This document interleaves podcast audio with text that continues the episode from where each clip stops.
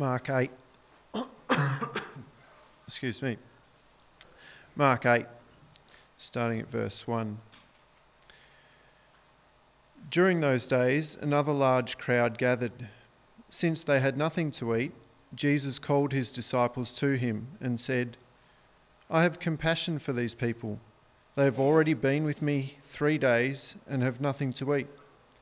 If I send them home hungry, they will collapse on the way, because some of them have come a long distance. His disciples answered, But where in this remote place can anyone get enough bread to feed them? How many loaves do you have? Jesus asked. Seven, they replied.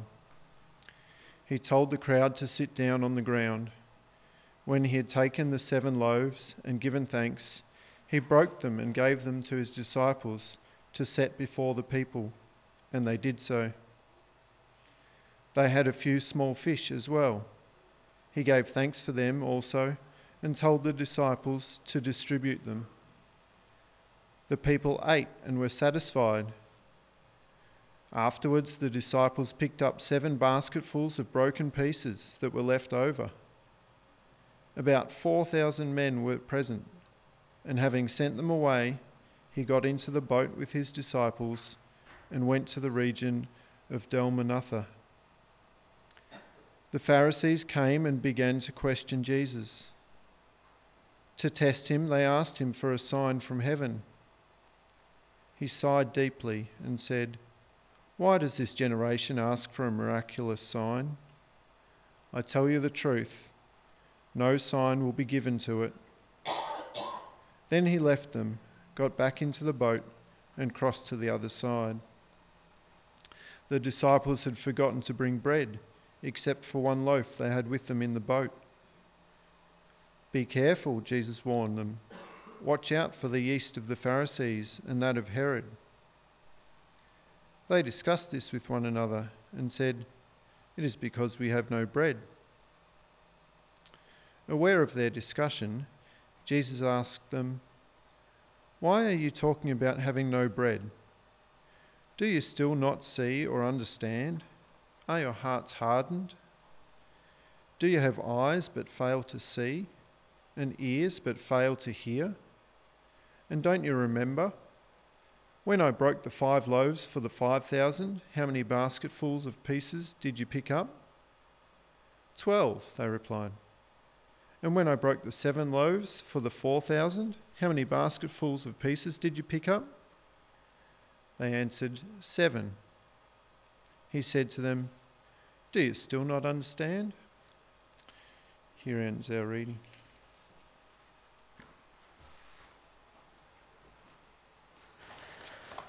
Thank you, Ben. Uh, keep your Bibles open.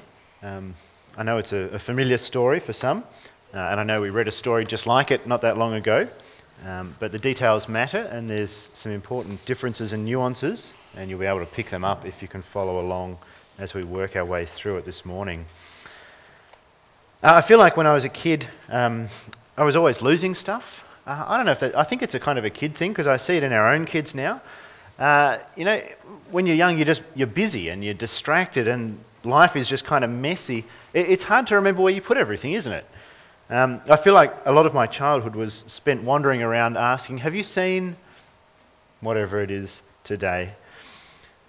Uh, of course, this provides a great opportunities for mums to step up and be mums. Uh, and I don't, you, you probably recall the conversations you had as a kid, and perhaps now have with your kids.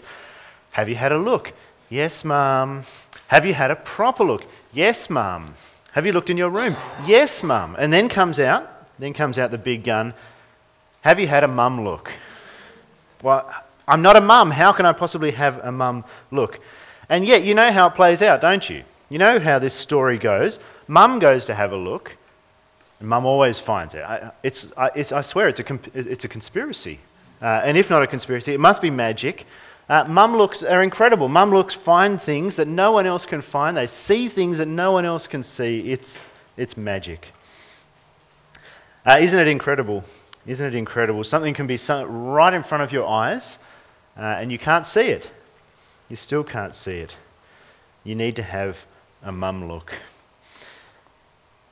Well, it happens today in our passage, doesn't it?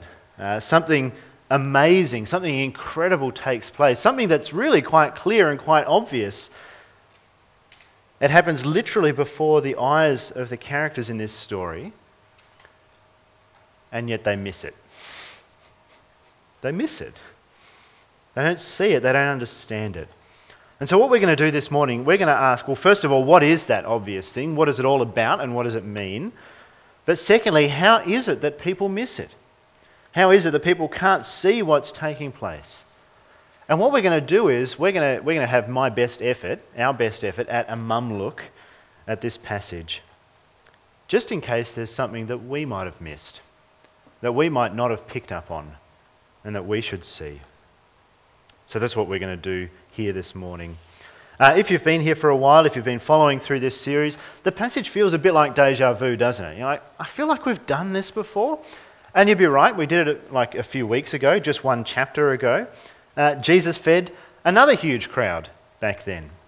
And if you remember that passage, you'll see there's a whole bunch of similarities, a whole heap of things happen in exactly the same way, but there's some differences and the differences are important. Let me just read those first 10 verses again, uh, and then we'll pick out a few things.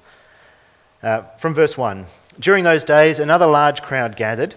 Since they had nothing to eat, Jesus called his disciples to him and said, I have compassion for these people. They have already been with me three days and have nothing to eat. If I send them home hungry, they'll collapse on the way, because some of them have come a long distance. His disciples answered, But where in this remote place can anyone get enough bread to feed them? How many loaves do you have? Jesus asked. Seven, they replied. He told the crowd to sit down on the ground. When he had taken the seven loaves and given thanks, he broke them and gave them to his disciples to set before the people, and they did so. They had a few small fish as well. He gave thanks for them also and told the disciples to distribute them. The people ate and were satisfied. Afterward, the disciples picked up seven basketfuls of broken pieces that were left over. About 4,000 men were present, and having sent them away, he got into the boat with his disciples and went to the region of Dalmanutha. There's some similarities, isn't there? We've got a, a, huge crowd of people who've gathered to see Jesus, a huge crowd that are ill prepared, that are getting hungry. Uh, they're in the wilderness. It's not like they're just down the road from the nearest supermarket. They're, they're in a remote place, and there's no place to get food and Jesus has compassion on them. It's very similar. But there's a few differences, isn't there? There's not a difference with the disciples. The disciples still don't know what to expect, do they? I mean, they've seen a healing, only a, cha- a feeding only a chapter ago, but still they, they see the problem as insurmountable. How are we going to feed so many in such a remote place? The place, though, is different, isn't it? Uh, last time when Jesus fed a, a, huge multitude. It happened in Israel, in, in, near Galilee, and they were Jews. But now we're told Jesus is in the place he had been previously, and we saw last week that that was in the Decapolis, which is in a Gentile area uh, outside of Israel. And so most of this crowd are not Jews, uh, they're predominantly a Gentile crowd. The number is different. We, we see 4,000 here, not 5,000. Uh, previously, in the, the, the, feeding that happened before, it was 5,000 explicitly men who were there, plus women and children. Uh, here it's 4,000 people, despite what the NIV says, it's people, not men. So it's a smaller crowd. Uh, and Jesus has seven loaves and a few fish to work with. Whereas before there were 12 basketfuls left over, now there's seven. Uh, again, it's important. 12 uh, is a symbol of fullness. The, the 12 tribes of the Jews, they were all catered for there. Seven indicates the fullness of the Gentiles, seven being a number commonly thought to, for, for, uh, to, to indicate completion or fullness or perfection. And all these differences, all these details are important because they, they come together and build the point that Mark is trying to paint for us here. We see it in the, the question that the disciples um, ask of Jesus Where in this remote place can anyone get enough bread to feed them? The word feed there is really unusual. Uh, the word feed is actually satisfy them. Where can anyone get enough bread to satisfy this crowd? Where? In Jesus. Clearly, in Jesus, because Jesus provides for them. And miraculously, these small loaves and fishes feed this enormous crowd. And what do we read in verse 8? The people ate and were satisfied. Last week we saw that Jesus was coming indeed for the Gentiles as well as the Jews. He, he had come to bring the word of life to them. And now we see that confirmed again. Previously, the Jews, in all of their fullness, were catered for and fed. And now the Gentiles, in all their fullness, are being catered for. They come hungry, but they leave satisfied. And there's enough left over, indicated by the number seven, for the rest, for the complete number that Jesus has come to. He has come to satisfy and to fill. Uh, when I was young, our family had a favourite place to go out for dinner. Uh, we often went to the, the local Chinese place, Hung Fat. It's a great Chinese restaurant name, Hung Fat, and it was the quintessential Chinese place. It was very small, it was a bit dingy and looked a bit run down. It had that tiny little kitchen that was kind of half in the restaurant and half not. Uh, and it was my family's favourite, but it was not my favourite. Uh, I hated Chinese food because Chinese food had so much vegetables in it. Cooked vegetables, baby corn and broccoli and like cauliflower. Who needs that? Like, you don't. It's not good. I enjoyed it. Um, not well, admittedly, but I enjoyed it. Uh, and I filled up on stuff that didn't have vegetables in it prawn crackers and fried meat. they, can do wonderful things with fried meat sweet and sour, and honey chicken, and beef, and pork. And it was amazing. I had a plate of crackers and meat, and I was happy. But here's the funny thing it didn't matter how much I ate there. I could eat till I was completely stuffed. It didn't matter how much I ate. Within an hour, I'd be hungry again. Uh, something about not having veggies. It's, it's almost like they're important. It just still confuses me to this day. It, it always left me unsatisfied. It didn't matter how much I could have of that. I would be hungry again. I would need to be filled again. Not Jesus. There is none of that in him. Those who come to him hungry and needy and empty leave from him filled and satisfied completely and perfectly. Uh, not because he's got some neat tricks. This physical sign points to a spiritual reality. That's what it's all about here. 700 years before this ever happened, uh, God offered an invitation. He spoke of a day when he was going to do this. These are the words he used in Isaiah 55. He said, Come, all you who are thirsty, come to the waters. And you who have no money, come, buy and eat. Come, buy wine and milk without money and without cost. Why spend money on what is not bread and your labor on what does not satisfy? Listen, listen to me and eat what is good, and your soul will delight in the richest of fare. And Jesus fulfills. If you are spiritually hungry, spiritually thirsty, if you feel like you're looking for something or wanting something, if you feel like you're needing answers or searching for substance in life, then it is found in Jesus. It is found in Him, all of that, all that you need, and so much more in abundance. And, and you do need it. You really need it. Uh, Snickers got it right. You're not you when you're hungry. I mean, we know what, we know what that's like when you're physically hungry. We, we know what hangry is like.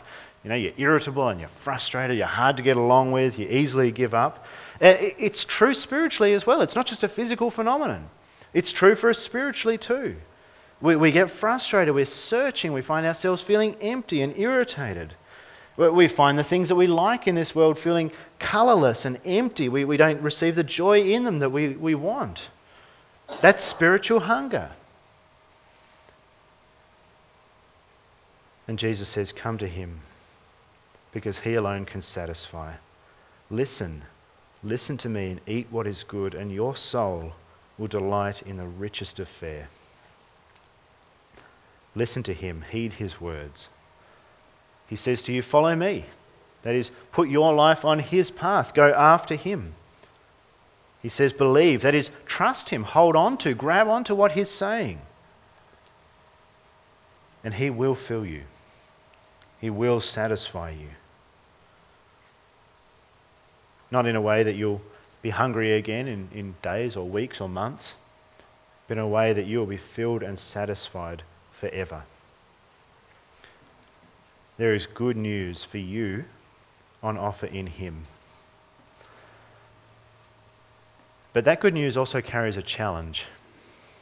If you have come to Him, as many of you here have, then the challenge is do you really believe what this is telling us?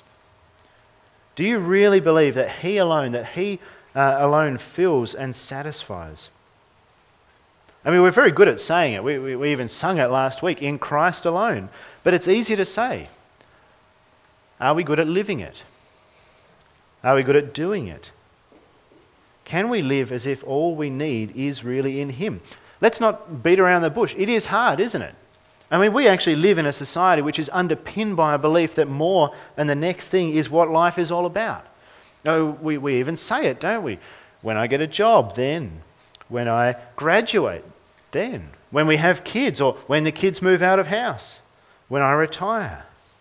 Then, when that comes, at that stage, I'll have made it. Until, of course, you know, the next stage comes along. But what we're told here is actually, we already have made it. We already have it. Because we have Jesus. And all that we need in Him is satisfied by Him. He's as much as we need because He is in abundance. Uh, I think sometimes it takes actually losing something to, to see clearly where we've been finding satisfaction in other things. Uh, you see it in guys sometimes. Uh, when guys retire or lose their ability to work or lose their job for, for whatever reason, uh, we sometimes see it, don't we? You know, the, the structure behind life, the meaning behind, intent behind life is gone, and it's very easy to end up in a really dark place. You see it sometimes when a person's health fails or when new limitations are put on them. And all of a sudden, they're, they're asking questions, but I was always so healthy, I was always so active. What, is, what does life look like now? Now, it is okay to grieve losing those things and other things, but is part of our angst when that happens coming from the fact that we're actually relying on them to satisfy us and relying on things to fill us instead of Jesus? Here's a question to ask yourself. If you believe that Jesus truly, that Jesus alone satisfies and fills, if your belief in that was to grow stronger by one, say you went from a 7 out of 10 to an 8 out of 10, if that was to happen, what would change in your life? How might your life look different if you were to believe that more strongly? How would the way you change? Uh, how would the way you plan your life change? How would the way you chase your dreams change? How the way you save your money change? Jesus and Jesus alone satisfies. After all, we're told throughout the Bible, He alone is the source of life. He alone is the one who gives life at the cost of His own life. And if He does that, then He alone can give you the full and satisfied life that you need. It is an incredible miracle that's, that's just happened so plainly, it's related to us here. And the spiritual truth it points to is, is even far more amazing than the physical sign. And yet, yet it goes down like a lead balloon, doesn't it? Look at what happens. We go from this great high, this wonderful event, to really what's one of the lowest points in the whole book of Mark. We see next the Pharisees rock up. Look at verse 11. The Pharisees came and began to question Jesus. To test him, they asked for a sign from heaven. He sighed deeply and said, Why does this generation ask for a miraculous sign? I tell you the truth, no sign will be given to it. Then he left them, got back into the boat, and crossed to the other side. Uh, the language here that, that, Mark uses is very aggressive. Clearly, the, disciple, uh, the, Pharisees come out with hostile intent. They've come to interrogate Jesus and to, to put him through the wringer. And they say, Give us a sign, you know, you know, like feeding 4,000 people, maybe. It's kind of ironic, isn't it?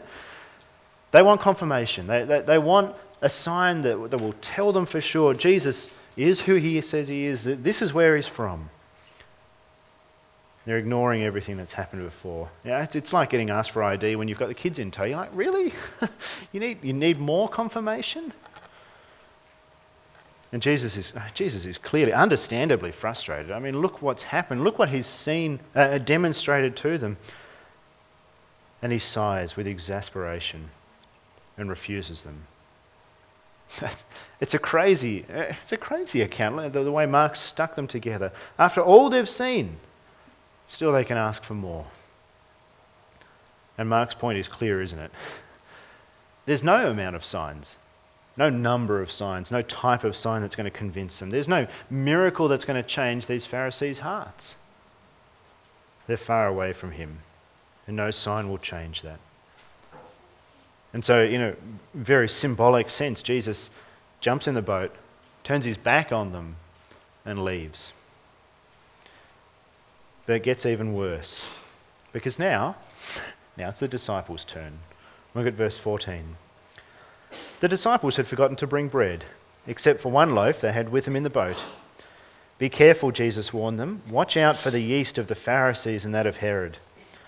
They discussed this with one another and said, It's because we have no bread. Aware of their discussion, Jesus asked them, Why are you talking about having no bread? Do you still not see or understand? Are your hearts hardened? Do you have eyes but fail to see and ears but fail to hear? And don't you remember? When I broke the five loaves for the five thousand, how many basketfuls of pieces did you pick up? Twelve, they replied. And when I broke the seven loaves for the four thousand, how many basketfuls of pieces did you pick up? They answered, Seven. He said to them, Do you still not understand?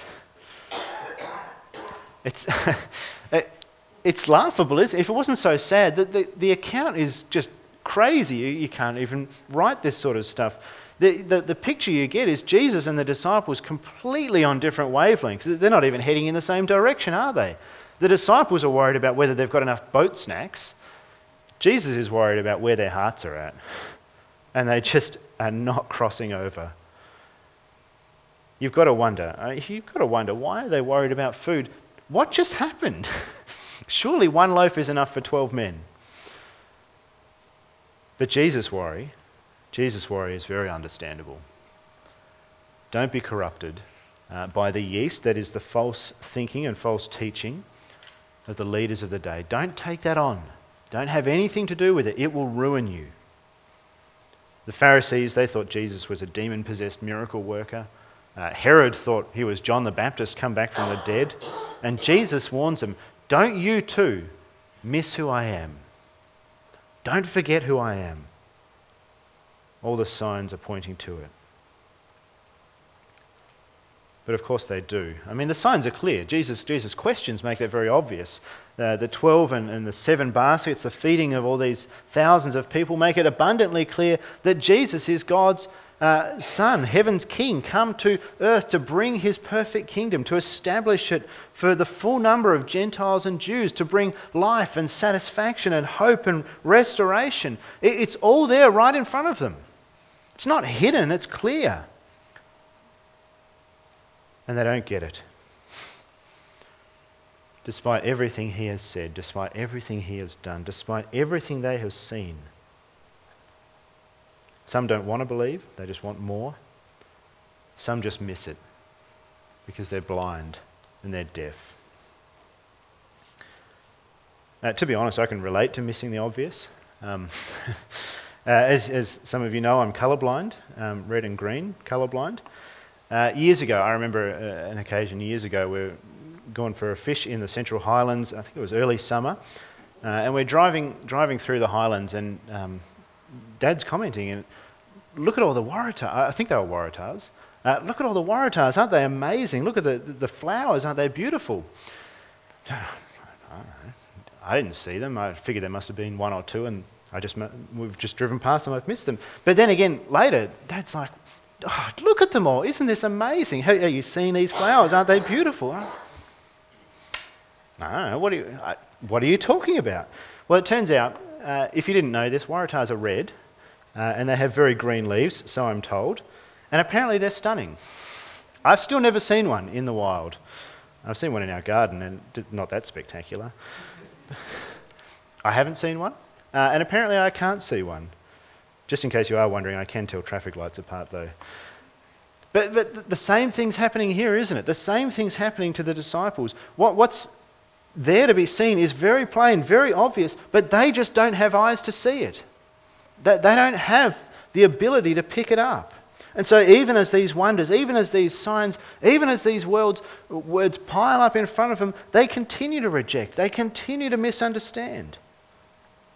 They just don't have eyes to see and ears to hear.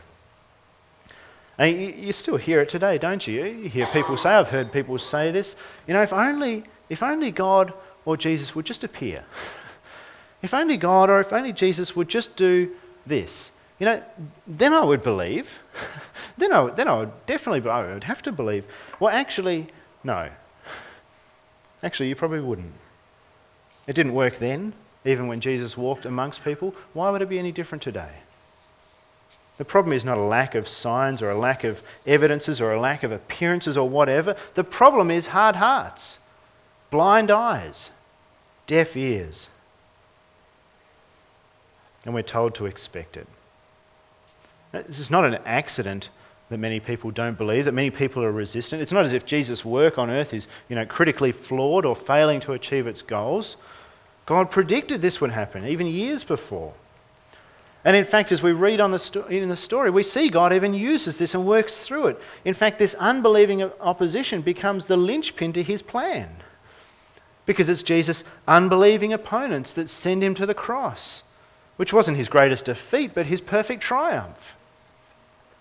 Because there his plan is fulfilled, and sins are forgiven, and life is given fully and forever, and he saves and satisfies his people. Believe in what he has done, talk about him, but don't be surprised when many, including your loved ones, including people who've heard it many times, don't be surprised when they don't respond. We can share the gospel, we can have great conversations, we can invite people to church and to events, and they can come along and they can even show real promise and real interest, and yet still reject and still turn their back and have no eyes to see and no ears to hear. A couple of years ago, I was at a church planting conference, and the speaker there likened uh, evangelism in Australia to ploughing concrete. It's just hard work. But some will be saved. Some will be saved. That's God's promise, isn't it? God's promise encapsulated in this story is that the fullness of the Jews, the fullness of the Gentiles, will come to him and will find life in him and will be filled in him. It will most certainly happen. He will not miss one. And it will happen around us and amongst us and through us. So have joy. Persist in this work. Yes, it is hard. And it will continue to be hard. I can't promise any different to that. But it will proceed. It will most certainly happen. I mean, it's, it's awful, isn't it? It's, it's so terrible to see people keep rejecting. You know, people we care about, people we love, people we so want to find hope in Jesus. But we're called to persist, to keep on, even when it's hard, even when it seems futile. We're called to keep praying. Yes, people are deaf and blind, but remember what Jesus does. And we saw it last week. He, he healed the deaf, didn't he? We're going to see it next week. He opens the eyes of the blind. And what he can do physically then, he can do spiritually today. He promises to do spiritually today. After all, he did it for you. He can do it for others as well. As we read on in this story, the disciples, they do finally come to understand and believe. If we go even further, the, to the book of Acts, we see many amongst the Pharisees even putting their faith in him. Eyes opened, ears unstopped. And that work continues today because the same word and the same spirit works today through us, opening eyes and ears. Don't be surprised, don't be dismayed when you're rejected. But keep praying. Keep praying in hope. Because what we have in Jesus is good. It's better than good. It is right. It is life and hope and satisfaction and eternity. It's something worth having a mum look at. Because it is all we need. It is all your family needs. It is all your friends need. It's all in Him. Live it and speak it and pray that they would hear it. Let's do that now. Let's pray. Heavenly Father, we praise you. Uh, we praise you because you have given us everything we need in Jesus. You've given us food for life. You've given us satisfaction that truly and eternally fills. For Father, He has given uh, His life so that we can have life, forgiven and welcomed and called your children forever. Father, help us to remember uh, everything that we have in Him. Help us to look to Him and center our lives on Him and seek satisfaction in Him and in Him alone. Father, I give you thanks for each person here because each person here is a testimony to the fact that you still open ears and eyes to Jesus to receive the good news of Him. Uh, it's a testimony to the power of your Spirit working through your word. And Father, we pray that you would continue to do this. Father, all around us, keep opening the eyes of the blind, keep unstopping the ears of the deaf, deaf, as we speak of Jesus, that they might receive him. Father, we know that he is what they're searching for, that he is what they need. And so we pray that you would please show mercy. Help the deaf to hear, help the blind to see, and to receive life in Jesus. Father, we pray this for our friends, for our family for the people we've met through mainly music and through so many other things. Lord, speak to them. Speak to them through us and work this powerful and wonderful work in their lives that they might receive Him. In His name we pray. Amen.